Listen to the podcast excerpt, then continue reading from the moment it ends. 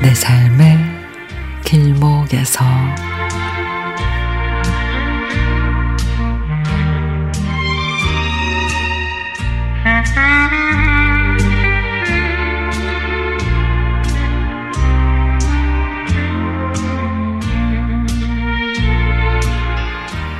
친정아버지 돌아가시고 팔순 노모 혼자 지내고 계셔.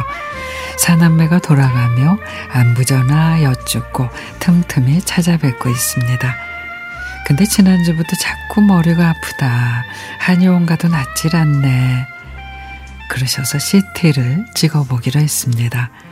한 2, 3일 입원해야 한다 그래서 서울 사는 둘째가 휴가를 내서 내려갔죠.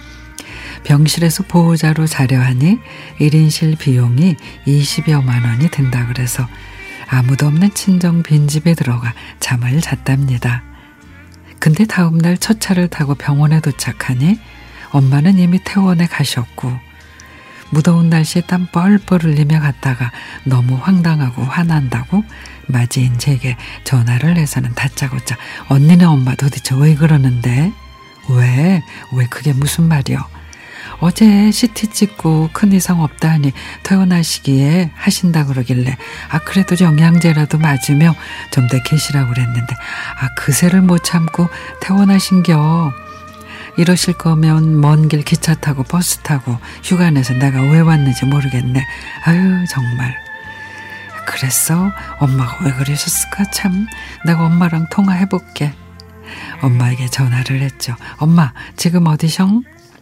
와, 나 집에 시방 들어왔는데. 아이고, 둘째하고 통화라도 좀 하시지. 둘째는 나가고 엄만 들어가고 길이 엇갈린 것 같아요.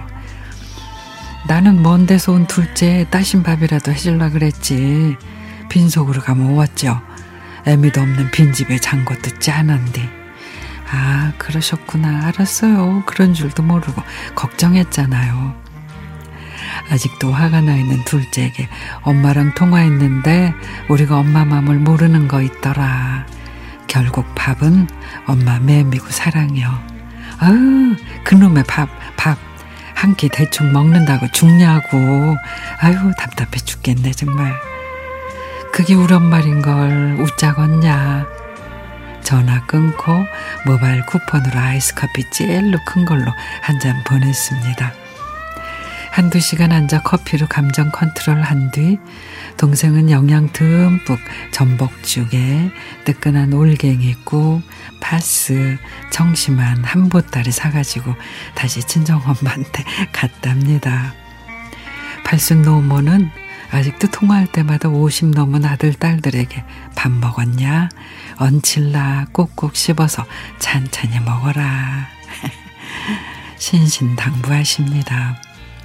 밥은 우리 엄마한테는 그 뭐, 무엇보다도 귀한 최고의 사랑인 거였습니다.